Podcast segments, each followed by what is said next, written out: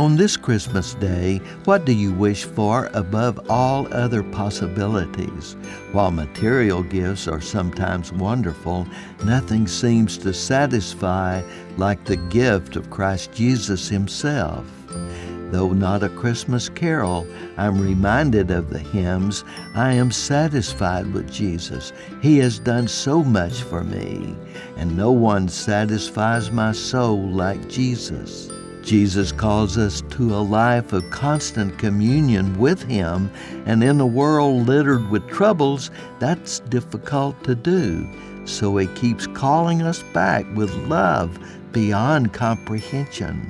So now, may the Lord of peace give you peace at all times and in all ways. Merry Christmas, and God bless you. I'm Olin Baker.